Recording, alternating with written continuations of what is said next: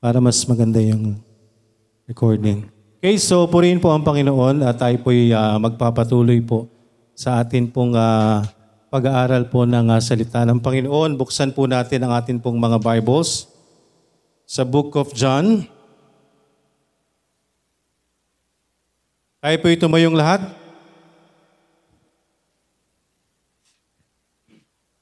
Let's all stand. Buksan po natin ating mga Bible sa Book of uh, John. Tayo po'y mag-aaral ng salita ng Panginoon na galing po sa chapter 1.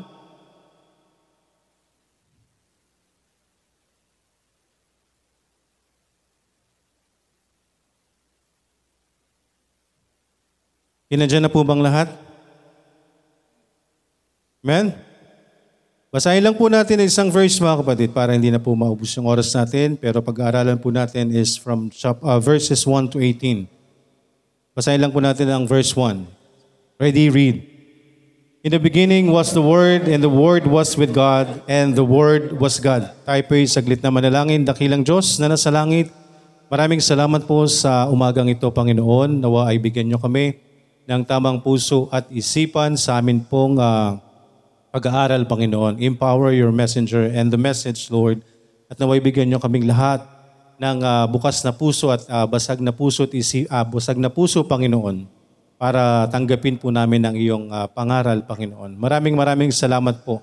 Kayo na po ang gumabay po sa bawat isa at kayo po ang nakababatid ng mga kapatiran po namin na wala pa po sa aming kalagitnaan ngayon. Sa amin pong ah, first batch ng service, Panginoon. Ano man po ito ay kayo po ang nakababatid na wayang lahat po ay makadalo at makapakinig ng iyong salita. Maraming maraming salamat. Hinihiling po namin ang lahat ng ito sa pangalan ni Jesus na aming Panginoon at tagapagligtas. Amen. Tayo po'y makakupo ng lahat. So mga kapatid, ito po ang ah, Anawa po ang ah, ibigay po sa atin ng ah, Panginoon yung ah, wisdom about this pag-aaral po ng ah, salita ng Panginoon. So, ito po ay ah, mag-aaral po tayo ng ah, salita ng Panginoon. Ah, gagawin po natin is ah, itong ah, expository kung saan dadaanan po natin lahat. So kung ito po ang ah, biyaya ng Panginoon, ang mensahe ng Panginoon, ay nawa ito po magpatuloy. Amen? Kaya po sinimulan po natin ngayon sa the Gospel according to St. John. Okay, ang Gospel po according to St. John, ito po ay, ah, alam naman po natin that we have four Gospels. Okay, so para po sa kaalaman po nating lahat, we have the Matthew, Mark, Luke, and John. So right now po ay ang ah, atin pong ah, pag-aaralan na po, nag, uh, dumiretso na po tayo sa Book of John. Though ang, ah, alam po ba natin kung ano yung Book of Matthew? Book of Matthew is, ano po ang, ah, si Jesus Christ po ay sino sa Book of Matthew? is a king. Siya po ay uh, dinescribe as uh, king or future king. And then sa book of uh, uh, Mark, servant of servant of God. Sa book of Luke po, ano po ang sabi sa book of Luke? Siya ay son of man. And then dito nga po sa book of John, ito po ay Jesus Christ as the Son of God. Okay, so mga kapatid, hindi ho natin pwedeng uh, ituro na si Jesus Christ ay tao lamang kung magbe-base po tayo sa book of Luke. Amen? So si Jesus Christ po ay dinescribe in a different way ng iba't ibang kanyang mga lingkod, ng kanyang mga hinirang na mag-reveal ng kanyang salita through Matthew, Mark, Luke, and John. So ito po yung four gospel. Okay, so right now tayo po ay, ah, dito po tayo magsimula. Dineretso po natin sa book of John. Because ito po yung, ah, dito po sa, dito natin siya makikita. Ito makikita po natin dito na siya ay tinawag pong ano? The Word. Tinawag din po sa ditong the only begotten Son and the Lamb. Yan po ay pababasa lang po natin sa book of John. So mga kapatid, ang atin pong pag-aaralan right now, ito po ay ang, ang uh, nandito po sa ating salita ng Panginoon. The Word became flesh. Okay, sa book of John, chapter 1, verses 1 to 18, makikita po natin dyan si Jesus Christ as the Word. and the Word became flesh. And Jesus Christ, dito po sa book of John natin pong pag-aaralan, umpisan po natin ngayon at biyaya ng Panginoon, naway may pagpatuloy natin kung ito ang mensahe ng Panginoon po sa atin, as Jesus Christ nga po as the Son of God. So mga kapatid, meron po tayong uh, meron pong uh, 12 points na ibinigay po ang Panginoon dito sa book of John chapter 1 verses 1 to 18. Ang una po mga kapatid, ang sabi po sa Job, chapter 1 verses 1 to 2, in the beginning was the Word, and the Word was with God, and the Word was God. The same was in the beginning with God. Ang pinapakita po dito mga kapatid, Jesus Christ pre-existence. Jesus Christ pre-existence. Okay, so kung alam po natin kung meron po tayong uh, knowledge or kaalaman, na alam po natin na si Jesus Christ ay pinanganak. Tama? Pinanganak siya sa sabsaban. At sa iba nga po, yan ay inaalala every December 25th. Na ang akala nila yun ang kapanganakan ng Panginoong Isus. Okay? Pero wala pong binanggit na exact date. Ang Bible, malinaw po ang salita ng Diyos. There is no exact date na ipinanganak ang ating Panginoon and that's impossible na siya ipinanganak ng December 25th because yan po ay panahon ng yelo. Tama po ba? Yan po ay taglamig. So dun po sa eksena ng uh, the birth of Jesus Christ na kanilang sinaselebrate every December 25th, eh po ay kumukontra sa salita ng Panginoon base po sa salita niya. Ipinanganak po siya, ibinalita sa, sa, sa sinong unang nakaba, nakaalam ng kapanganakan ng Panginoong Isus? Sino po? Shepherds. At ang uh, sabi po ng salita ng Diyos, andoon ang mensahero ng Panginoon nagpunta sa na nagpapastol gabi. Kung yan po ay panahon ng taglamig, eh baka nangamatay po ang ship hindi po sila magpapasol ng gabi at nagyayelo sa labas. So that's one thing na kinakailangan po nating pag-isipan. Amen? Na baka ang alam din po natin na si Jesus Christ ay nandito lang sa lupa, dumating lang po siya nung panahon na siya'y pinanganak. Kaya po ang ituturo sa atin ng salita right now, Jesus Christ as the Son of God, the Word became flesh in the beginning was the Word, and the Word was with God, and the Word was God, same as in the Word. The same was in the beginning with God, Jesus Christ's pre-existence. Big sabihin po, hindi po siya lumitaw lamang si Jesus Christ nung kanyang kapanganakan. Okay? Ang Panginoong Hesus po ay nandiyan na po in the beginning. Jesus Christ's pre-existence kasi ang alam po natin, ang Panginoong Yesus ay dumating lang. Di ba? Ang akala natin, dumating lang siya nung panahon nito, itong gospel, itong New Testament time. Actually, nasa Old Testament time pa rin ito, yung kapanganakan niya because the New Testament began when Jesus Christ died on the cross. And that's the, the beginning of the New Testament. Darating po tayo sa, sa puntong yan. So Jesus Christ pre-existence siya po ay nag exist na even in the beginning. Ando na po si Jesus Christ. So baka hindi pa po natin alam yan. Okay, so tayo po ay binibigyan ng Panginoon ng uh, wisdom about this. Baka yung, yung alam lang po natin kung ano yung sinabi lang sa atin. Kaya po napaka-importante po ng Word of God ito yung nawawala po sa maraming simbahan. In fact, pinagbawal pa po ito. Yung time po ng Dark Ages na pinag-aaralan po natin. E pinagbawal, pinapatay kung sino makakakitaan ng Biblia. Pero bakit itatago sa atin yung katotohanan? Di ba? Bakit tinatago po sa atin ang katotohanan? Because marami pong katuruan, yung mga nauna na akala natin na sumasamba sa Diyos, puro kasinungalingan. May sariling interes. Hindi para maihayag ang katotohanan. Kaya po kinakailangan po nating alamin yung katotohanan because yung katotohanan pong yan ang magpapalaya po sa atin. Amen?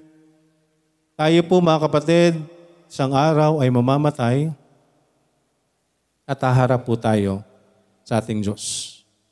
Whether you like it or not, haharap ka sa Diyos. So kapag humarap ka ba sa Diyos, makakasiguro ka ba na papapasukin ka niya sa kaharian niya? Kaya dapat alamin po natin yung katotohanan. Marami pong nagsasabi at sumasamba. Di ba? Not everyone that saith unto me, Lord, Lord. Marami po yung sumasamba, Panginoon, Panginoon. Marami yung nananalangin sa Diyos, pero iilan lang ang gumagawa ng kanyang kalooban. Marami po yung nagsasabi ng Panginoon, Panginoon. Pero ang sabi ng Panginoon, not everyone that saith unto me, Lord, Lord. Ibig sabihin, hindi lahat ng sumasamba sa Kanya. Tinatawag pa nga siyang Lord eh. Tinatawag pa siyang Panginoon. Pero kung titingnan po natin, ano ang ibig sabihin ng Panginoon, ng Lord? Panginoon, siya yung masusunod. Kaya po ang sabi ng Panginoon, Not everyone that saith unto me, Lord, Lord, shall enter into the kingdom of heaven. Sino lamang pong makakapasok sa kaharian ng langit? But them that do it the will of my Father, which is in heaven. So meron tayong dapat gawin. Meron tayong dapat sundin. Hindi natin pwedeng gawin ang lahat. And then sasabihin natin sa langit din tayo. Hindi po totoo yun. Hindi po lahat pupunta sa langit. Kaya dapat kailangan mag-repent tayo, magbago tayo ng isip. Magkaroon tayo ng pagbabago ng kaisipan. Baka ang kaisipan po natin, lahat tayo ay sa langit, baka yun ang pagkakaalam natin. Kasi pagdarasal naman ako ng mga, ng mga mahal ko sa buhay kapag ako'y namatay. Another lie. Isa na namang kasinungalingan. Wala po tayong pupuntahan kung di langit o impyerno. Wala po tayong pupuntahan in the middle kung saan doon daw po tayo mapupunta. Ang lahat ng tao daw ay doon pupunta kapag namatay, doon sa lilinisin hanggang siya'y makapasok sa langit. Wrong! Lie! Kasinungalingan! Pero marami pong sumusunod. They were blinded because hindi po nila alam yung katotohanan. Sumusunod. Kaya nga tayo ngayon dito, tinan nyo, kung wala kayong hawak na Biblia, ay mas nakakaya sa Panginoon. Kaya hindi ito tinatago sa inyo, sa ating lahat. Kung may sinasabi yung nagtuturo sa inyo, look, tingnan nyo. Baka yung sinasabi ko according to my knowledge na lang at hindi according to the wisdom of God. At ito po yung binigay na wisdom ng Panginoon sa atin eh, from, the, from this moment on. We're going to study the Word of God. Chapters by chapters. In fact, andyan na po yung message of the Lord. Andyan na yung mensahe ng Panginoon. Kaya nga kung nagbabasa po tayo ng salita ng Diyos, mas mauunawaan natin yung sinasabi. Mas mauunawaan natin yung ipapangaral po sa atin. Hindi yung magugulat ka na lang, Sinabi pala yun sa Bible. Diba? Kaya dapat pag-aralan po natin kung ano yung sinasabi ng salita ng Diyos. Alamin po natin yung katotohanan. Darating po ang paghukom. Darating po tayo sa judgment. Ang sabi po ng Hebrews, kapag tayo po'y namatay, lahat actually tayo mamamatay. It is appointed unto men, once we died, the judgment. Judgment. Hindi cleansing. So another lie, taliwas sa sinasabi ng salita ng Diyos kung naniniwala ka sa purgatory. Wala po sa Biblia. Bakit ginawa yung purgatory? Para marami yung magbayad ng pananalangin. Nandyan po yan sa trail of blood. Hindi po yan katang isip ng Baptist. Hindi po yan katang isip ng mga Christian. Yun po ay katotohanan na kasinungalingan na pinapangaral. So ano po ang intensyon? Money. Kailangan mo ipagdasal yung pamilya mo. Kailangan mo ipagdasal na ipagdasal hanggang mapunta sa langit. Eh, tayo naman, sunod tayo. Pakipanalangin po. Every Sunday, pinapanalangin. Every, meron pa pong uh, special at may regular. E ganun bang panalangin? Special, regular na panalangin sa Panginoon? Kung maliit yung bayad mo, regular prayer lang. Kung malaki yung bayad mo, special. Mas mabilis makapasok sa langit daw. Mga kapatid, the Word of God. Ito ang kailangan nating panghawakan. Kaya po tayo nandito, biyaya ng Panginoon, dinala tayo po ng Panginoon dito sa atin pong simbahan na gin- itong church na pinagsisimbahan po natin right now, malaman po natin yung katotohanan at kung alam natin yung katotohanan, anong ginagawa natin sa katotohanan. Baka alam na natin yung katotohanan, namumuhay pa rin tayo sa kasinungalingan. Mga kapatid, ang Panginoong Isus ay nandito na. If siya po ay nandun na in the beginning. In the beginning was the Word, and the Word was with God, and the Word was God. The same was in the beginning with God. Ang sabi po ng Genesis, ano pong sabi ng Genesis chapter 1 verse 1?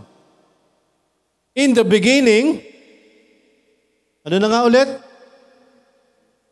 In the beginning, God created the heaven and the earth. Yun po ang pinapatungkol lang dito, Christ, Jesus Christ pre-existence.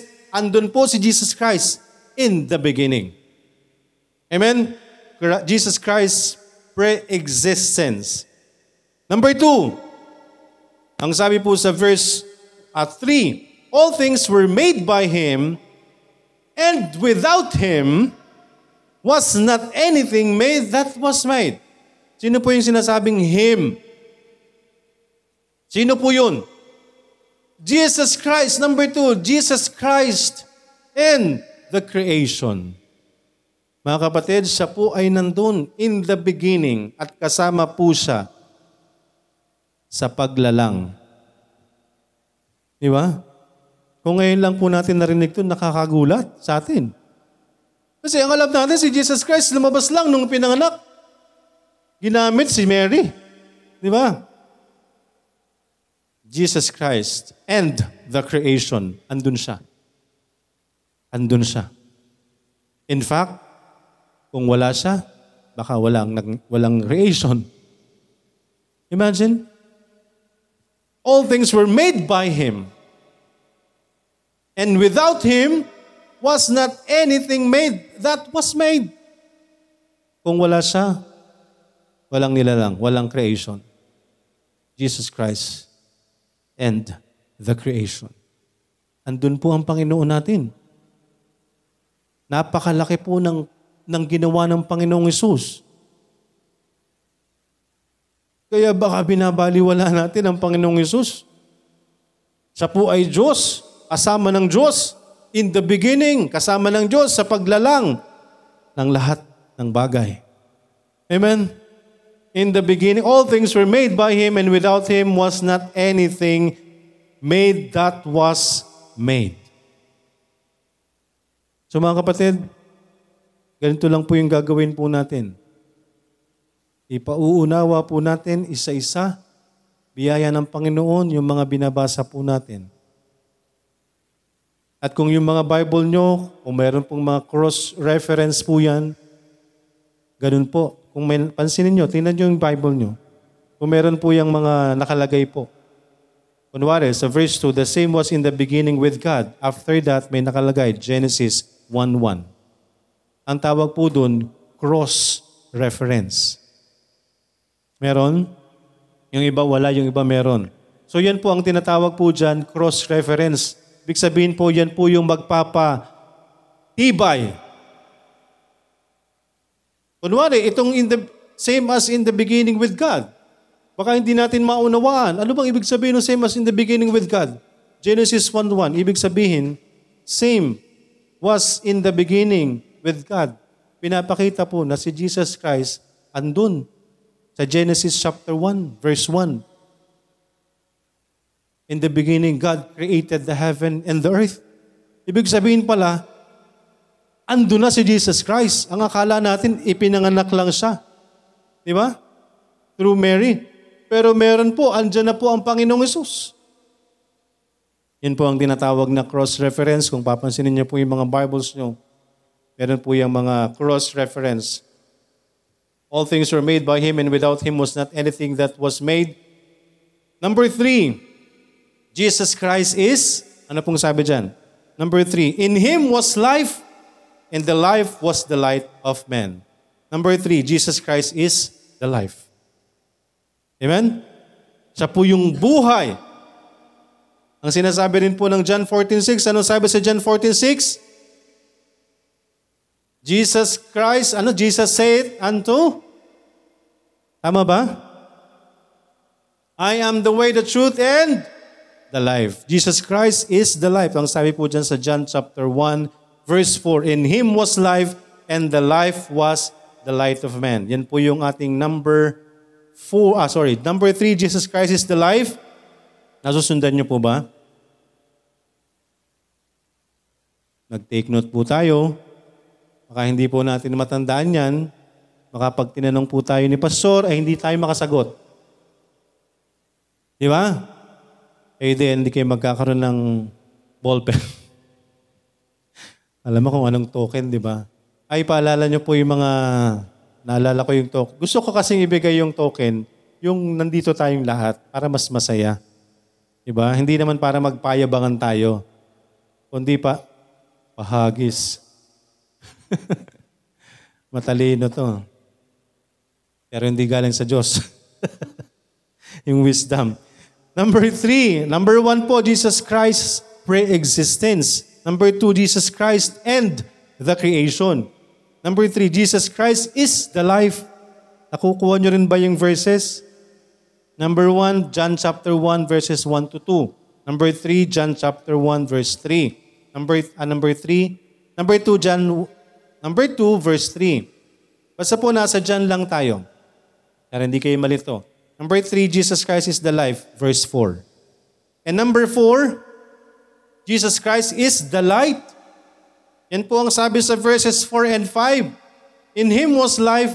Ano po yung life? Ano yung buhay? Sino si Kristo? And the life was the light of men. Amen? So ito po mga kapatid, sabi diyan, Jesus is, number five, Jesus, number four, sabi diyan, Jesus Christ is the light.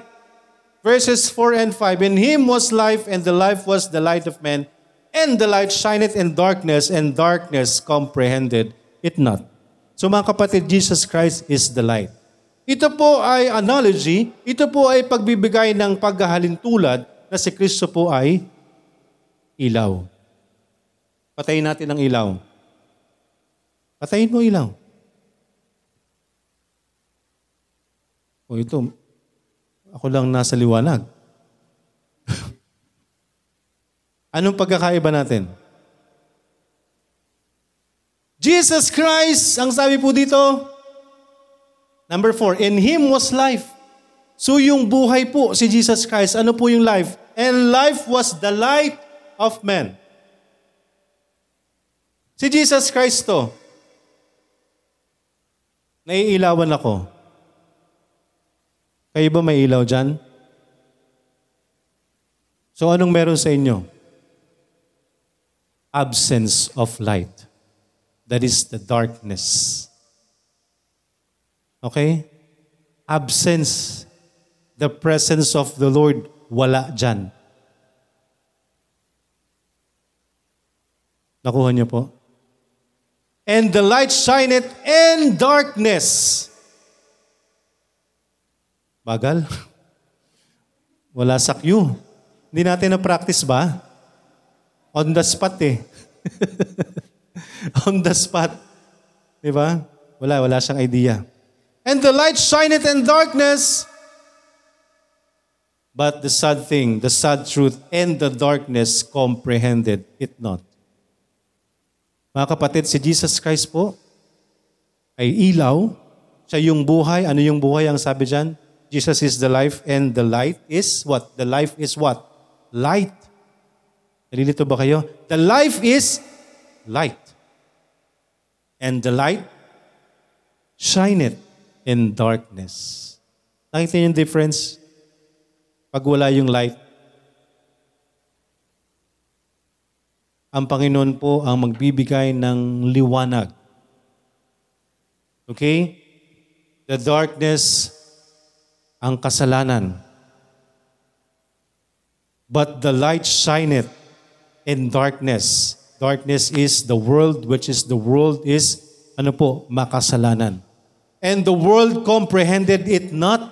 The darkness comprehended it not. Hindi nila naunawaan kung ano si Kristo. Kung ano yung purpose ni Kristo. Amen? Hindi nila naunawaan. But the good thing is, there is Jesus Christ's witness, John. Number verse 6 po ito. Verse 6. Jesus Christ witness, Jesus Christ's witness, John. There was a man sent from God whose name was John. The same came, ito po verses 6 to 8. Number 5 na po tayo. Jesus Christ's witness, John. Ito po, sino po itong si John na ito? Jesus Christ's witness, John John the Baptist. There was a man sent from God whose name was John. Kaya po mga kapatid, yung mga mensahero po ng Panginoon, hindi po yan galing sa tao. Amen. Ang mensahero po ng Panginoon, Diyos po ang nagpapadala. Diyos po ang nagbibigay.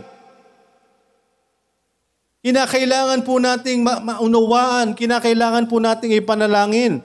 Naunawain po natin yung mensahe. Kaya po lagi nating ipinagpipray mga kapatid, bigyan tayo ng wisdom, biggabayan po tayo, i-empower po yung mensahero at ang mensahe ng Panginoon. Amen?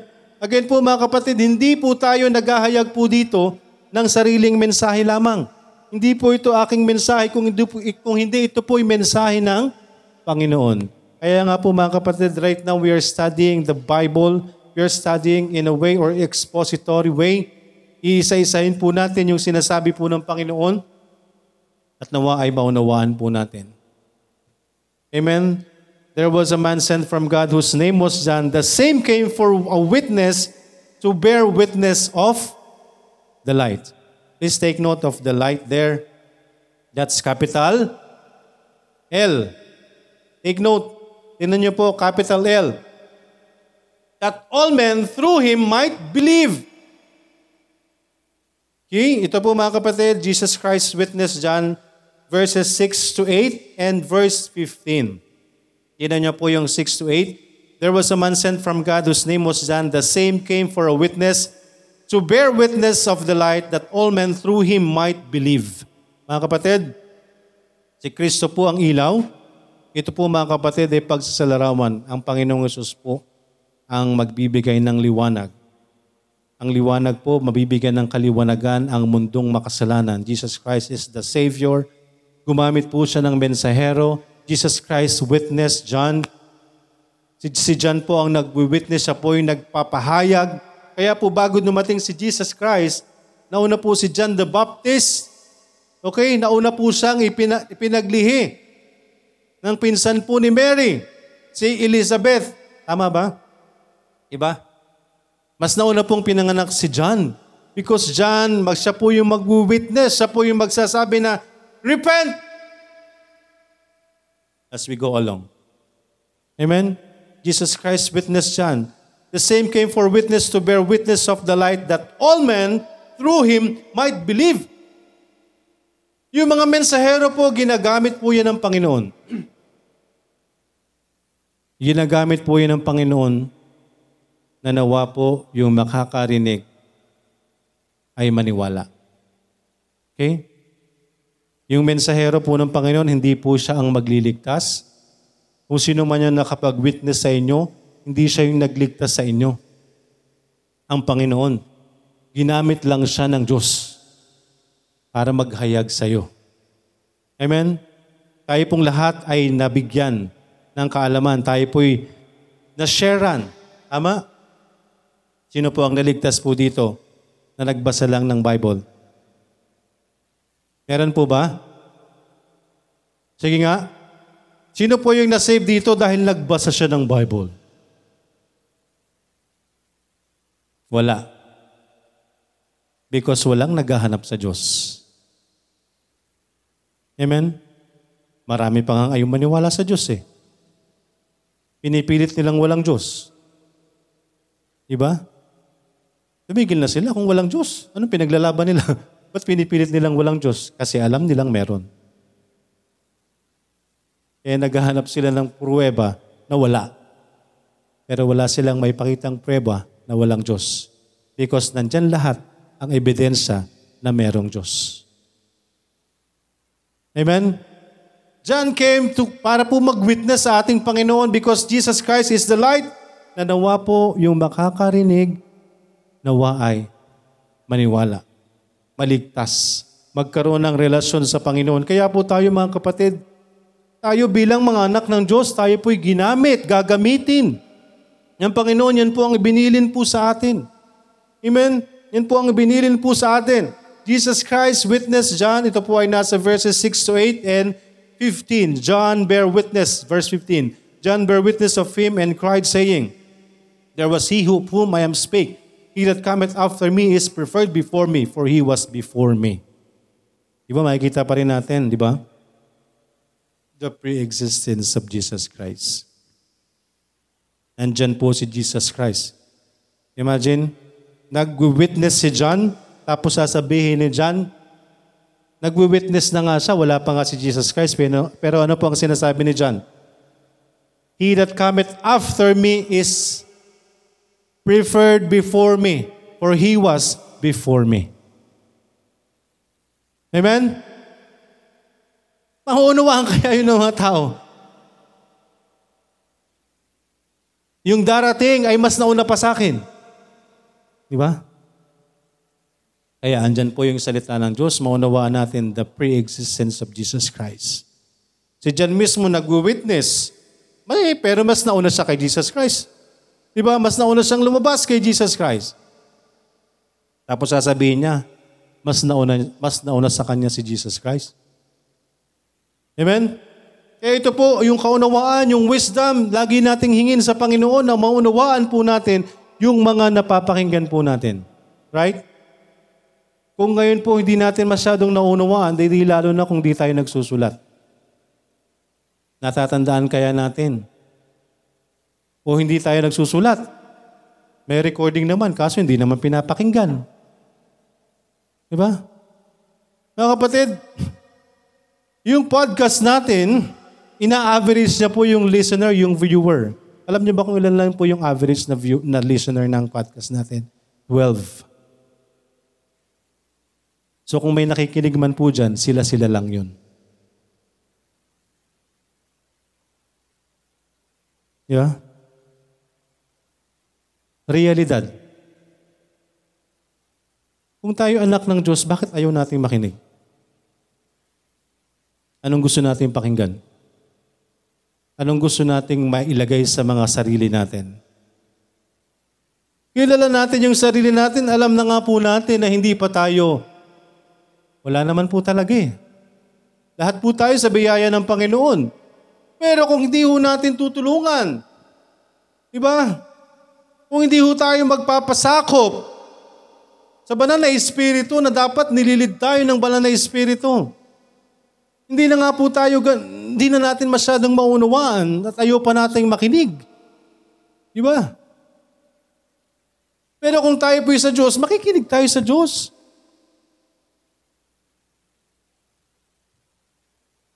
Sabi ng salita ng Diyos, Ye therefore hear them not. Ayaw mong pakinggan kasi hindi ka sa Diyos. That's the reality. Yun po yung katotohanan. Ayaw ng taong makinig.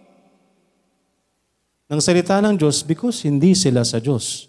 Pero mga kapatid, kung tayo dinideclare natin, pinoprofess natin that we are Christian, pero ayaw nating makinig sa salita ng Diyos, paano natin tinatawag na tayo Christian? Ang Christian po, first called in Antioch, they were the followers of Jesus Christ. Okay? So mga kapatid, yung salita ng Diyos, napaka... Dapat pakinggan po natin. Actually, hindi ko kailangang ipa- ipagmakaawa sa atin na makinig tayo ng salita ng Diyos. Because that's the first thing that kinakailangan natin gawin bilang anak ng Diyos. Amen? Andiyan na nga po yung podcast. Ipi-play lang po. Hindi ho kayo kailangan tumutok. May ginagawa ka sa bahay, edi gawin mong background mo. Bakit naiirita ka ba sa boses ng pastor mo? Ganda-ganda ng boses ng pastor mo. Glory to God. Binuhat ng sarili, baka ibagsak ako dito. Mga kapatid, hindi po yung boses ng pastor nyo. Boses ng Panginoon. Yun po yung inihahayag. Diba? Ako po, pagdating sa bahay, pinapakinggan ko yung sarili kong preaching. Kasi sabi ko nga po sa inyo, minsan may pinag-aaralan po ako pero nawawala po yung pinag-aaralan ko. Kasi yung banal na espiritu po ang nasusunod. Kahit anong gawin kong pag-aaral, yes, kinakailangan namin mag-aral. Pero ang banal na espiritu po yung mananalo. Kahit may gusto akong sabihin, yun pala galing sa sarili ko lang, yung banal na espiritu ang tatalo sa akin. Yun ang maihahayag. Kaya nagugulat po ako minsan sa mga mensahe. Kasi ipine-prepare ko, pero iba yung lumalabas. Kasi yun po dapat, tayo po ay nililid ng banal na espiritu. At tayo po bilang mga anak ng Diyos, dapat mayroon tayong appetite. Amen? Kasabihin po natin, anak po tayo ng Diyos, pero mas gusto nating makinig sa anong bagay. Di ba? Pinagpipray na nga po natin na lumago tayo sa pananampalataya. Pero ang nilalagay po natin sa buhay spiritual po natin, basura. Things of this world. Di ba? Kung may nakapalo sa inyo the crime of the age, Kristiyano, pero hindi nagbabasa ng salita ng Diyos. Hmm. That's odd. You like carrots? Kristiyano, pero hindi nag-witness? Hmm. That's odd. Kristiyano, hindi nagsisimba? That's odd. Di ba? Ayaw makarinig ng Christian song? That's odd. Di ba? Sabi niya dun sa bandang huli. Kristiyano, ayaw manood ng Christian movie? May mali. Anong gusto mong panoorin? Anong gusto mong pakinggan? Anong gusto mong puntahan? Lahat ng mga kamunduhan at sasab- nagpipray tayo na lumago tayo sa pananampalataya. Mga kapatid, listen to the Word of God. Ginagawa po ng lahat ng Panginoon, binibigyan tayo ng wisdom ng Panginoon, gawin natin yung lahat ng bagay na pwedeng gawin para tayo ma-feed ng, uh, ng salita ng Diyos. Huwag makapasok yung kamunduhan sa atin. Binibigyan tayo ng wisdom na pinapanood tayo ng movie, walang may interest na manood ng movie. Dahil magbibigay kayo ng ano? Magbibigay kayo ng uh, reaction. Mga kapatid, pag pinanood mo yan, kasama mo yung banal na espiritu, unawang-unawa mo yan. Hindi ako naniniwala hindi natin maunawaan yan. In fact, nangyari na sa buhay natin yung mga pinapanood natin. Sa atin din naman nangyayari yun eh. Nakiki, naka, din tayo habang pinapanood po natin yan. Kaya yung binibigay po sa atin, mga kapatid ng Panginoon, yung mensahe ng mensahero, yung binibigay sa atin ng pastor po natin, pahalagahan po natin lahat yan because yan ay galing sa Diyos. Hindi po ako ang susundin nyo kung makinig kayo ng preaching. Hindi po ako susundin nyo kung manood kayo ng Christian movie. Pero kung Kristiyano po tayo, bakit ayaw makinig ng preaching? Kung Kristiyano ka, ba't ayaw mo manood ng Christian movie? Anong gusto mong panoorin? Worldly? That's odd. Do you like carrots? Walang nakaka-relate kasi hindi napanood. Di ba? Pinanood ba yun sa lahat? Ah, hindi. Mga bata lang. Napanood nyo ba yon? Di ba? Sasabihin ang babaw ng kwento? Hindi nga natin ginagawa eh. Ang babaw ng kwento, pambata. Yun nga, nakakahiya dun. Pambata na nga, hindi pa tayo interesado. Pambata na nga, hindi pa natin maunawaan. Binibigyan tayo ng mga bagay na yan, hindi natin pinapahalagahan. May problema sa atin. Kung kristyano tayo, sinong dapat masunod sa buhay natin? Ang Diyos. Amen? We are witnesses of God. Same as with John, mga kapatid. Tayo po yung kinakailangang maghayag. Kaya kung tayo po'y kristyano, dapat naghahayag po tayo ng katotohanan. Number six, ito po yung pinapangaral ni John the Baptist. Jesus Christ is the true light. Hindi po si, si John the Baptist yung ilaw, kundi yung wini-witness niya. Kaya tayo mga kapatid, hindi po tayo dapat yung namumroblema kapag tayo nag-witness because we are not the light. We are just witness of the light. Amen? All we have to do is to pray for them, dun po sa mga tao na makakarinig. Ipanalangin lang po natin yung mga tao na mababahaginan po natin. Okay? Panalangin po natin yung makakarinig ng salita ng Panginoon. We are just a witness. Sabi po dito, Jesus Christ is the true light. Hindi po tayo mga kapatid. Jesus Christ is the true light. Ang Panginoon po, yan po yung number 6 verse 9. Nakuha po ba yung number 5 verses 6 to 8 and 15? And then number 6 verse 9. Number 7, Jesus Christ and the world. Ang sabi po dito, He was in the world and the world was made by Him. Siya po ay nasa mundo, siya po ay nagpunta rito sa mundo at ginawa niya ang mundo and the world knew Him not. Di ba ang sakit? Ang sakit po. Kapag tayo, di ba, sa sarili nga lang natin eh. Di ba, gusto natin yung tayo yung uh, binibigyan ng pasasalamat, di ba? Ewan ko kung hanggang ngayon, ganun pa rin ang thinking natin bilang mga Kristiyano. Na gusto tayong may tataas. Pero pag may mga ginagawa tayo, di ba? Pag nagwi-witness tayo, at merong di tumanggap, masarap po ba sa pakiramdam? Ikaw, Kristiyano ka, nagsishare ka, tinanggihan ang sinasabi mo, natutuwa ka ba? Nagwi-witness ka pa lang yan. Nasasaktan tayo. Hindi naman tayo yun. Ang Diyos. How much more ang Diyos?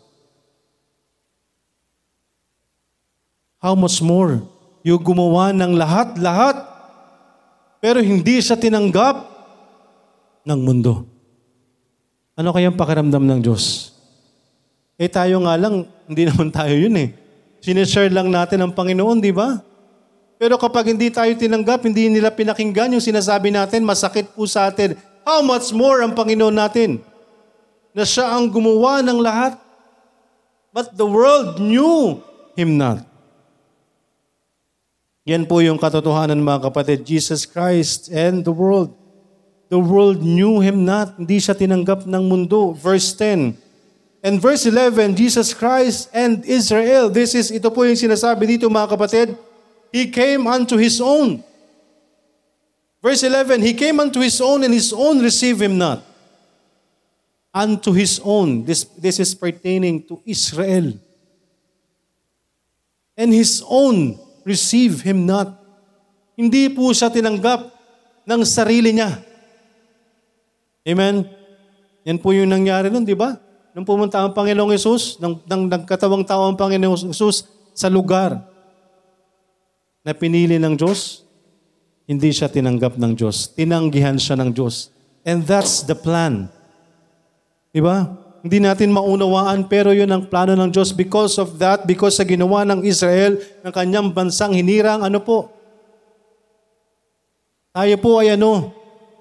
Napunta po sa Gentiles. Di ba? Sabi ng Panginoon para baka, ma- baka makuha doon. Baka magselos ang Israel. Pero hindi pa rin because sila din po ay nabulag kahit noon pa lamang. Nang sinabi nila na si Kristo ay hindi muling nabuhay kung di ninakaw lamang, yun ang kanilang kaunawaan, yun ang kanilang nalalaman hanggang sa ngayon. Kaya ang inihintay po nila right, right now, ang inihintay ng Israel kung di sila makakarinig ng gospel, ang inihintay pa rin nila is the first coming of Jesus Christ. Pero magugulat ang sino mang hindi nakakarinig ng salita ng Diyos because darating ang Panginoong Isus as judge. Hindi dun sa alam nila na ano, tagapagligtas. Nangyari na. Tapos na. Si Jesus Christ ay nagpunta na dito but his, He came unto His own and His own received Him not. Jesus Christ and Israel. Number nine po, Jesus Christ for the world. Jesus Christ came to the world and for the world. But as many as receive him, to them gave he power to become the sons of God, even to them that believe on his name. Jesus Christ came for the world. Verse 12. Verse 13 Jesus Christ and the will of God, which were born not of blood, nor of the will of the flesh, nor of the will of man, but of God. Jesus Christ and the will of God.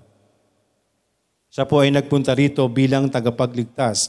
Jesus Christ and God's grace, ito po ay nasa verses 14, 16 to 17. Ang sabi po dito, And the Word was made flesh and dwelt among us, and we beheld His glory and the glory as of the begotten of the Father, full of grace and the truth. Verse 16, And of His fullness have all we receive, and grace for grace. For the law was given by Moses, but grace and truth came by Jesus Christ. Amen? Purihin po ang Panginoon because ang atin pong Panginoon, God's grace incarnate with Jesus Christ. Yun pong biyaya ng Diyos ay ano, nabuhay, nangyari sa pamamagitan po nino ni Jesus Christ. Jesus Christ and God's grace. Ito po yung uh, verses 14 16 to 17. 14 and 16 to 17. And lastly, as I've mentioned po kanina, dito po sa book of John, dito lang po tinawag si Jesus Christ as the only begotten Son. Verse 18, No man hath seen God at any time, the only begotten Son, which is the bosom of the Father, and He hath declared Him. Kaya mga kapatid, kung sino man po, hindi ho natin binabaliwala ang Diyos, Ama as many religious uh, mga simbahan na binabaliwala daw po natin ang Diyos Sama. Hindi po. Sa pamamagitan po nino ni Jesus Christ. Kung ginagalang po natin si Kristo, anuman po yung pagtrato natin sa Panginoong Yesus, ganun din po natin tinrato ang Diyos Sama. Amen? No man hath seen God at any time, the only begotten Son, which is in the bosom of Father, and He hath declared Him. Kaya nga, di ba, sabi sa mga susunod na sinasabi dyan, kung pinaniwalaan natin ang Diyos na si Kristo, pinaniwalaan na natin ang Diyos Ama. Amen? Kaya nga tayo nananalangin through Jesus Christ. Amen? Purihin po ang Panginoon. Muli, ito pong ating napag-aralan is sa book of John, Jesus Christ as the Son of God. At ito pong ating first uh, na napag-aralan po is the Word became flesh. The Word became flesh. Number one, Jesus Christ pre-existence. Number two, Jesus Christ and the creation. Three, Jesus Christ is the life. Number four, Jesus Christ is the light. Jesus Christ witnessed John. Jesus Christ is the true light. Jesus Christ and the world. Jesus Christ and Israel. Jesus Christ for the world. Jesus Christ and the will of God. Jesus Christ and God's grace. And lastly, Jesus Christ, the only begotten Son. Amen? Purihin po ang Panginoon. So, nawa po, kung meron man kayong nakaligtaan, meron po tayong ibang pwedeng ah, balikan. Diba? Nasa sa atin lang po yan mga kapatid. Nasa sa atin lang po kung paano natin pahalagahan po yung gawain po natin. Meron tayong, ah, pwede tayong magsulat at the same time meron tayong podcast na pwede nating balikan po yung mga pinag-aaralan po natin. Purihin po ang Panginoon tayo po saglit na manalangin. Dakilang Diyos na nasa langit, maraming maraming salamat po sa umagang ito. Salamat po sa inyong salita, Panginoon. Kayo po ang magbigay sa amin ng kaunawaan, Panginoon, sa lahat ng aming mga napag-aralan. Pinapupurihan ka namin, at pinapasalamatan, Panginoon. Kayo na po ang uh, gumabay po sa bawat isa sa aming mga napakinggan at naway amin pong naunawaan, Panginoon. Lalo't higit po yung daan po ng kaligtasan, Panginoon. Maraming maraming salamat po. Kayo na po ang gumabay po sa amin, sa amin pong saglit na paghihiwalay at kayo din po sa aming susunod pa na batch ng uh, gawain. Kayo din po ang mag-empower at magpala, Panginoon. Maraming maraming salamat. Hinihiling po namin ang lahat ng ito sa pangalan ni Jesus na aming Panginoon at tagapagligtas. Amen.